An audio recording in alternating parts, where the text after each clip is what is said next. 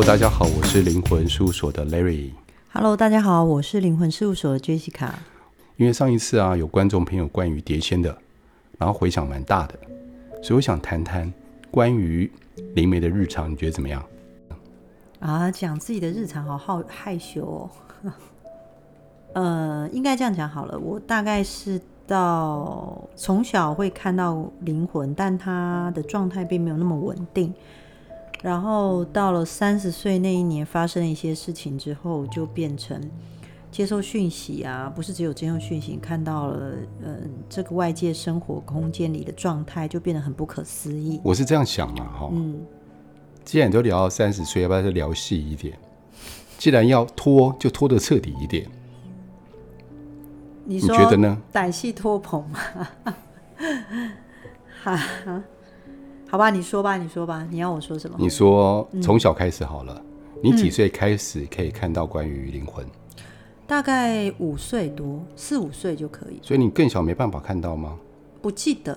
哦，不记得。嗯嗯。你那时候看到的时候，第一个你看到的是什么样子的灵魂？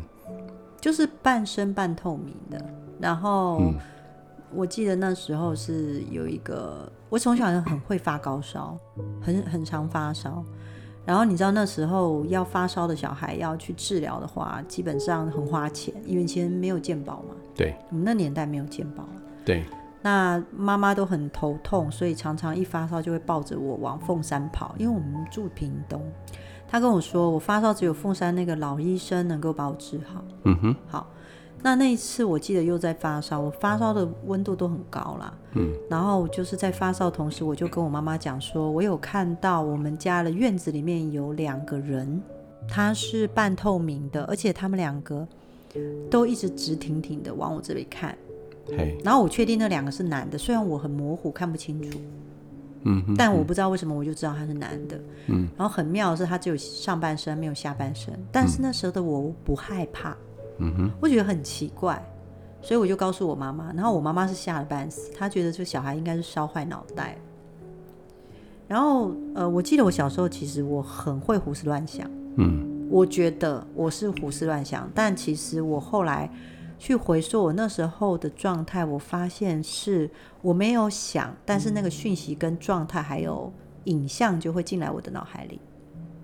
所以，对一个那样的小孩来说，我小时候就把一些我看到的啊、知道的就画下来。我很喜欢画画，嗯嗯嗯。然后有时候我爸爸妈妈就会觉得我很喜欢画洋娃娃，但其实我是把环境里的洋娃娃画下来。环境里的洋娃娃，这环境里的灵魂看到的鬼。哦，看到。然后我看到那一群鬼在那边做一些行动或行为，我就会把它画下来。那本书在吗？哪一本？画册。画册早就被 不知道放哪里去了。有时候一直会想重复的去画画，然后把他们告诉我的事情把它画下来。那是很小的时候，但是呃，因为我们必须要就学嘛，读书，所以呃，基本上只要我一分心需要读书的话，这种画画的这种内容跟故事就不存在，也没有时间画了。嗯，所以在长大一点的时候。到国中、高中的时候，我不是跟你讲，就玩碟仙跟前仙那一段时间。对，嗯，然后也因为碟仙跟前仙那一部分，我发现这世界上有我看不见的，其实它存在的，然后突然可以看得很清楚的鬼，然后那个鬼一天到晚就在我的枕头旁边说话。嘿，但是那时候我们当然对幻听幻视没有什么太大明显，只只希望他不要再找我说话了，就是下次再也不敢玩什么碟仙、前仙什么之类的。所以这是中间有一段故事是这样，嗯，然后接下来可能念书的时候，莫名就是因为念的是护理系嘛，所以就会有很多你需要看大体的机会啊，或者是解剖学需要考试。你知道我们解剖学要考试是，你知道它有一个大的桌子，然后那桌子上面放满了人的骨头，人的骨头，对，然后老师解剖学老师就会在人的骨头上面。贴数字符号，就是解剖学在考试。其实那个骨头就放在你的桌子上面，然后我们叫跑台跑考试，你手上就会拿一张 A4 纸，嗯，然后你就要把老师写的一二三四五六七八，你去写出来说那个答案是什么。哦，是哪边的骨头的意思？对对对，嗯，这是哪一个角？哦，或者是这是哪一个剑骨啊，或者是这是哪一个骨头，类似像这样子。嗯，然后这个脚叫什么？然后这个脚叫切肌什么？这这是很专业的用语。然后，但是我非常非常不喜欢那个解剖学教室。为什么？因为我每次去考试的时候，我就觉得我有幻听，就是我觉得我会看到灵魂，然后他告诉我说，嗯、呃，就是你要好好读书啊，你要好好考试什么之类的，然后我就觉得很烦，嗯，我那时候觉得很烦，然后我常会在心里跟他们讲说，嗯，不要吵了，让我可以专心考试。可是我那时候是归咎于自己是压力过大，嗯，所以才容易看到他们，嗯嗯，而且又是白天。那时候我的想法是，白天应该看不到鬼吧，嗯嗯嗯。所以我现在到灵魂事务所去讲的这些，都是我长久以来这么多年对灵魂的研究，才告诉大家说，哦，不是白天你就可以看不到鬼，晚上他们才出来，这是我观察之后的结果，嗯，等于说我研究他们，然后他们的习性、他们的状态这样子，然后慢慢的就是。只要认识我的人都知道，我不看鬼片，也不看太残忍的杀戮片。嗯，因为我有发现，当我看到那些东西，看到鬼片之后，我看到的鬼他们就会变形。什么意思？可以多说一点吗？就是它会变成鬼片的样子。哦，对。所以我想问一下，那个是他们自己变的，还是你自己意念让它变的？是哪一个？呃。我觉得是这样解释。我后来发现，是我跟灵魂本来就可以心通嘛。对。所以他们其实知道我做了什么事。嗯。对。然后他们也知道我看得到他，因为当我发现，哎，这有一个男的，或者是像 Larry，你现在旁边有个女的，那他就知道我看到他。他知道我看到他的时候，同时他就知道我有这个能力。那所以他们就看每个灵魂的个性，有些这个灵魂像你旁边这个就很温和，那他就不会问我这些事。对，你现在旁边这个。嗯哼。那。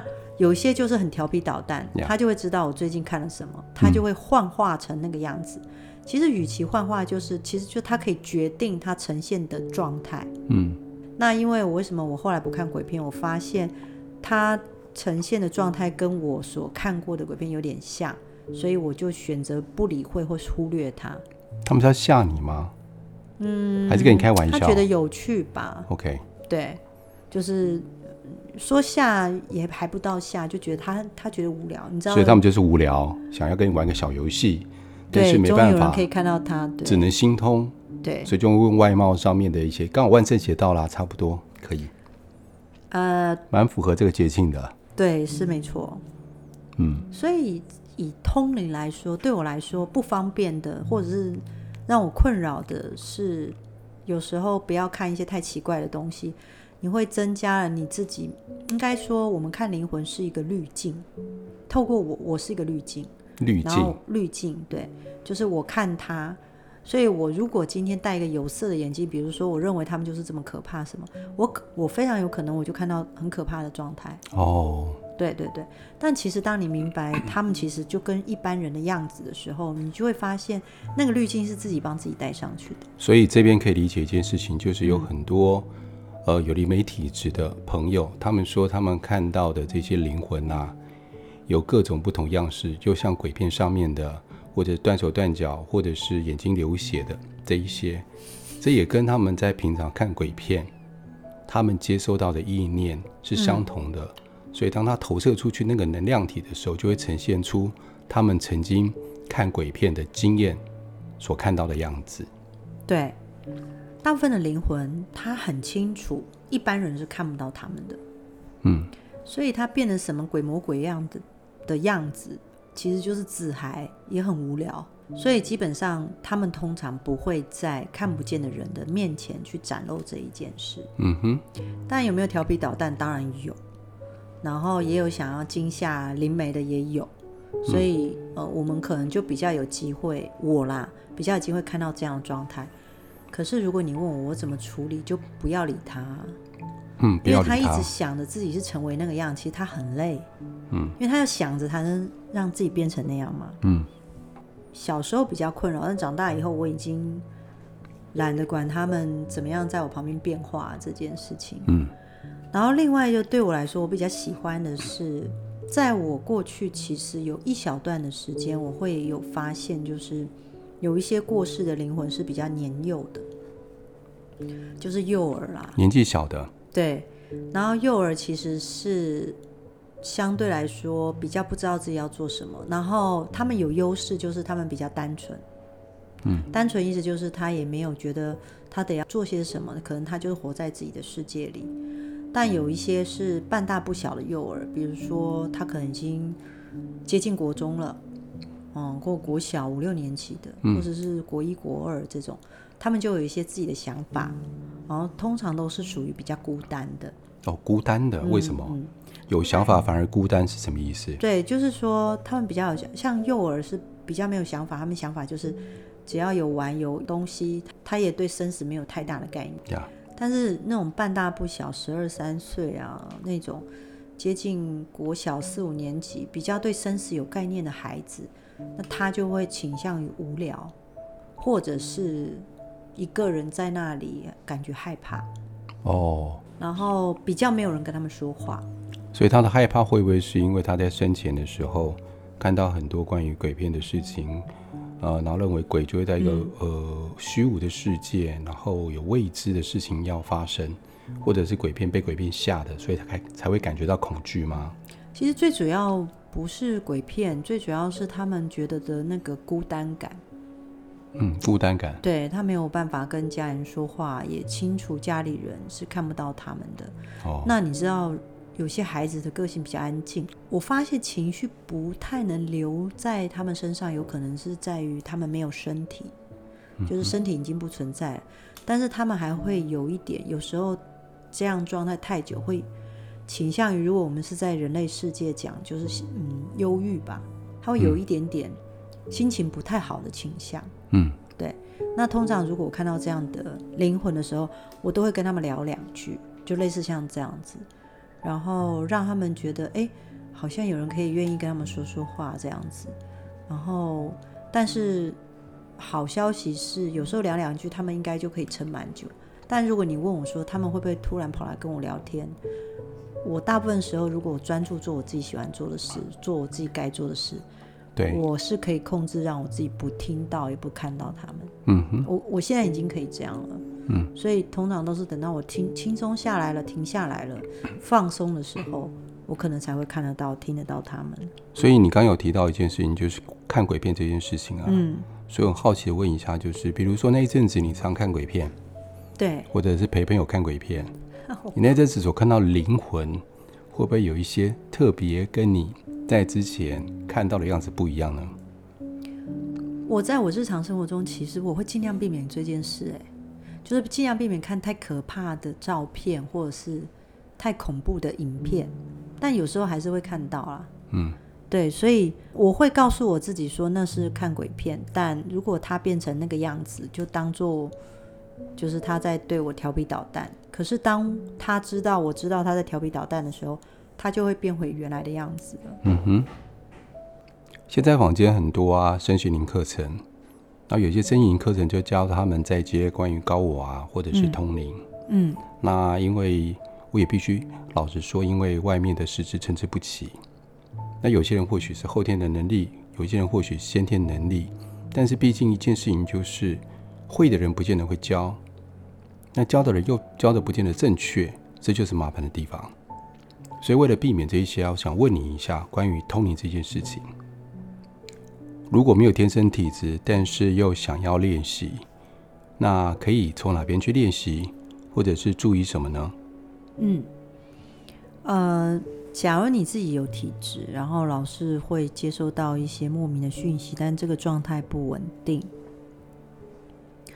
首先要知道一件事情，很多人担心自己学通灵之后，通到最后精神分裂。我要跟你讲，精神分裂是一个症状，它就是你生病了。如果你通到最后精神分裂，就是你生病了，就这样。但通灵会不会通到最后精神分裂？我觉得是不会的，除非你有一个想法，就是我得成为最强的那一个。就是我们说的走火入魔，类似这样子吗？没有，就是他希望自己最强。嗯嗯，就是你有一个主动性，是想要我要会，然后我要成为一个最强的。然后可能你突然因为冥想或打坐，突然有一些某些能力，然后也许可以在现实生活中得到一些印证的时候，你会更相信，对，我就是可以这样。对。然后，但接下来下一个步骤才是重点，就是如果人会觉得我用这种方式，我可以成为一个不一样的我的状态之下，那整个通灵的状态就遭惊奇啊。哦，它就变成把小我不断的放大。对对对，执着在小我上面。对，嗯，我觉得通灵不可怕，可怕的是你加注在通灵里面那些你渴望的元素。嗯，然后那些渴望的元素会放大你自己的感知能力。嗯，对，因为你想得更多嘛。那那些感知能力，很多人会说这样子会又让有不同的外灵来咬你啊，或侵入你啊，因为他们就要吸取这些能量。当然也有这个说法啦。嗯。但对我来说，我实在是不知道是因为这个人要放大自己的通灵能力，而造成外面会沾染一些不一样的灵界的东西靠近他呢？我的确会看见，还是因为灵界的东西靠近他，让他不由自主想替自己做些什么，嗯，影响心性。但我觉得是互相需要，嗯，就是各自需求。所以，假如你今天想要知道一些不一样的能力，然后你希望用这个能力。不管是帮助自己或是帮助别人，你要知道，一个通灵者他其实为难的是他走在中道上。中道就是，其实通灵者自己很清楚自己在运用些什么。对对，如果我想运用这个，我得到些什么，其实他自己很清楚的。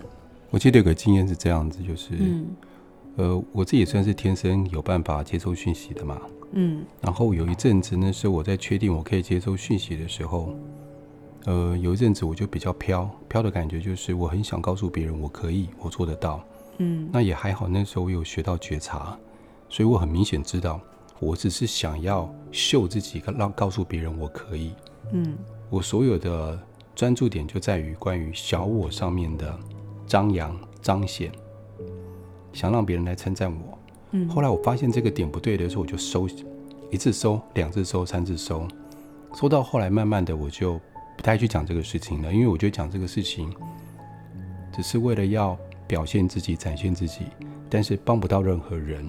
嗯，所以我是这样觉得。如果说我们今天在告诉别人我们有这个能力的时候，出发新、出发点不在帮别人，而只是想要告诉别人我有多厉害、我多行，那我就觉得那是一件很危险的事情，是这样子吗？嗯。是这样子，就是说，另外一个部分就是，当你在学通灵的同时，你要先非常关注你自己在你去掉这个通灵呃身份之外，你能做的是什么？这是非常重要的一个观察自己的点。假如你去掉通灵之外，其实你在日常生活中你能做的事事情其实蛮多的，比如说你的工作跟你的维持跟你的兴趣，其实这些东西都能维持住。那么你在学通灵的过程中，就不是那种我抽离了现在我身体的状态，或者是我要面临到工作压力的部分，然后我就选择一个地方，我进入融入了通灵的体质跟世界，就很容易让身边或是你的状态成为一个你只能活在通灵世界的一个二次元的一个状态。这个意思就是说，如果今天假设你的生活不稳定，但是你想靠通灵来赚钱，你把利益、钱跟通灵绑在一起。其实这就是一件很危险的事情。嗯，对，可以这样讲。所以这个状态，因为我辅导很多的个案，有些状态其实很明显，他就是呈现一个他想要抽离他现在的生活，因为他不不满足，应该是逃避，是不是？逃避现在的生活，或者是在他的生活里不被肯定，然后他就往另外一边跑。那往另外一边跑的时候，就会期望说，我在这里面得到不一样。其实跟打斗打电动玩具里面有角色扮演差不多的意思啦。所以你在通灵的世界里，它相对的，我常常会说，如果你没有办法运用好，它就很像大人的游戏。对，大人游戏就是它也很特别，你也可以在生活里面得到一些什么。所以你知道，在身为一个通灵者，如何能够丢掉自己原来的身份，关于自己是通灵师这件事情，然后在生活里面安置自在的生活，这是一个很重要的部分。嗯，那如果你能够。你在这个通灵跟训练自己，或者接收讯息或阿卡西这些有的没有的这些很不错、很独特的一些身心灵的世界里面，在徜徉的时候，你要问你自己：我除了这些之外，是不是我在现实生活里，或是其他的世界里，其实我也有一个我可以扮演完整的角色跟状态？它其实是能量是一种平衡。我讲回来，做一个通灵师，其实大部分的时候都是丢掉角色。就是当我问完事或者做呃灵魂沟通完之后，我要做一件就是把自己丢掉这个角色。因为如果我太紧抓这个角色不放的话，我会不想回到现实生活中我要过该做的事情。嗯，这个要非常小心。那为什么要小心呢？因为你在通灵跟运用开放自己的状态，因为你太渴望在这个世界里，你会呈现一个与人非常疏离或者是非常抽离的状态。Yeah. 对。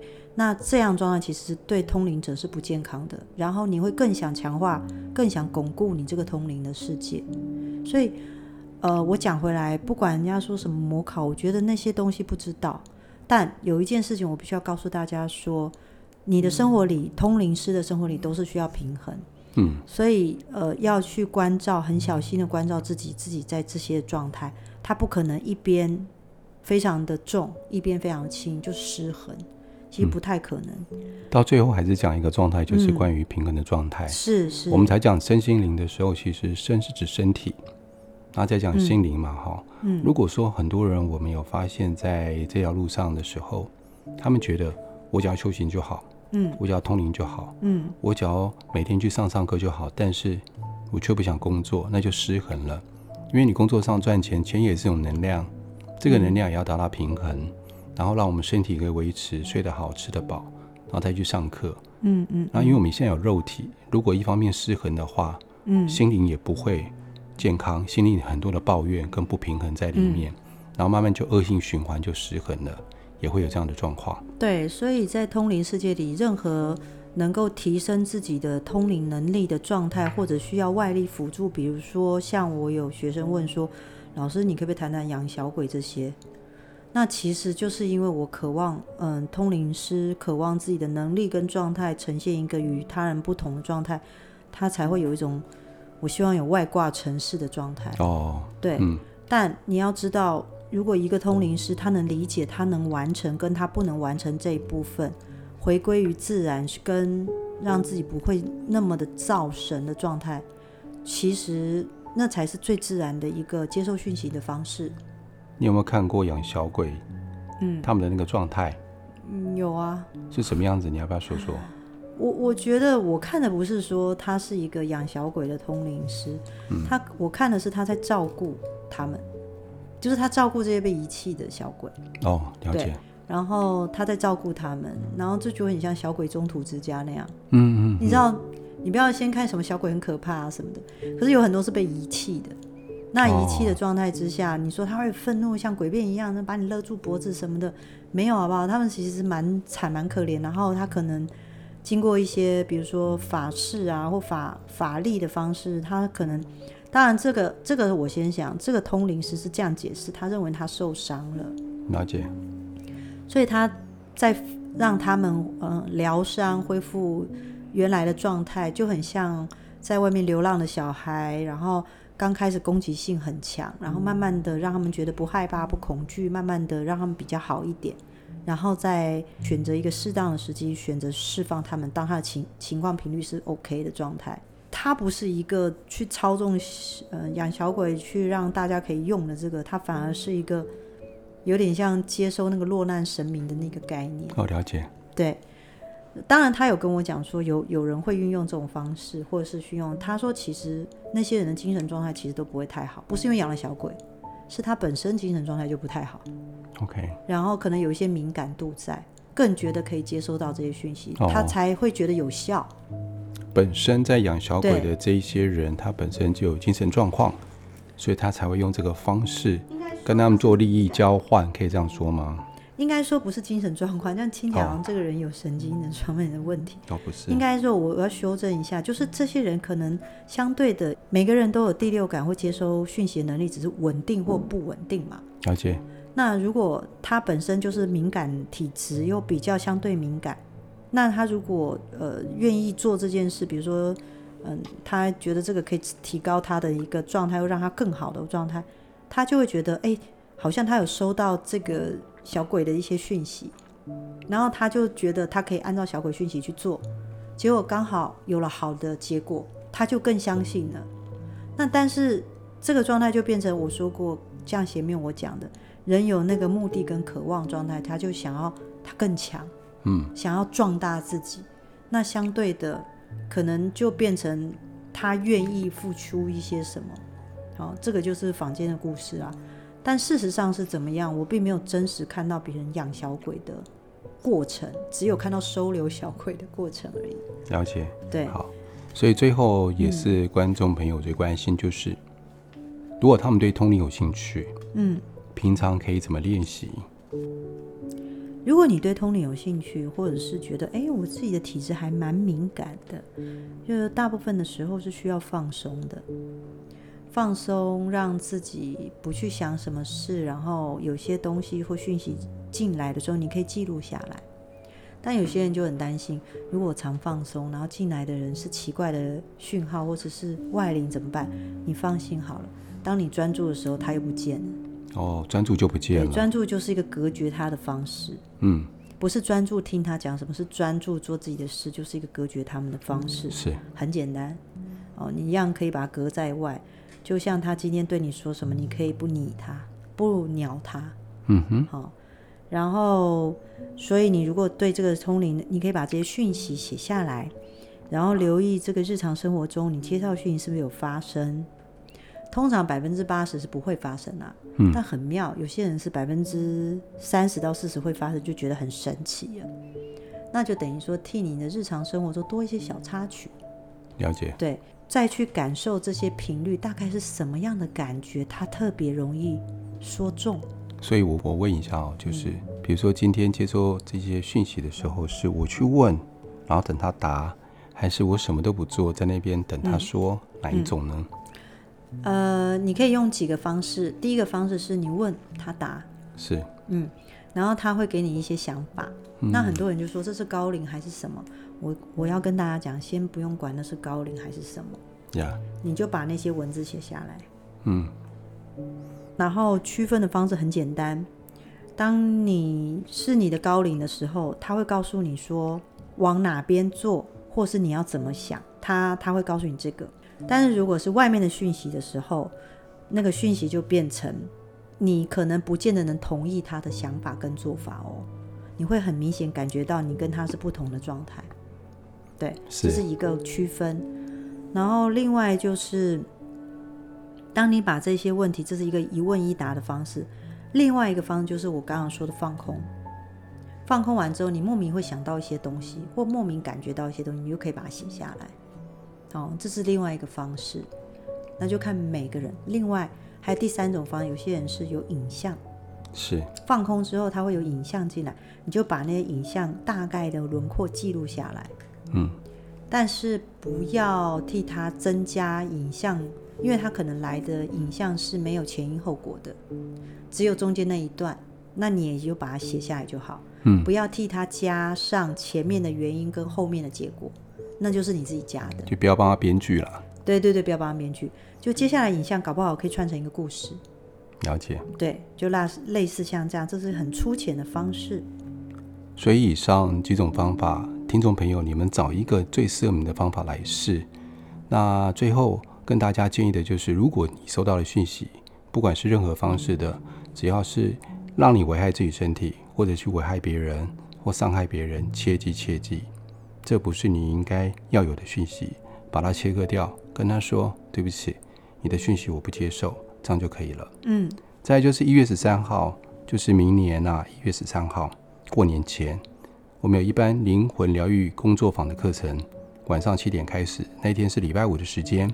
如果你有兴趣，想知道关于灵魂大小事、日常生活，还有一些关于灵魂的好奇，都欢迎你把题目带来我们现场，大家来讨论。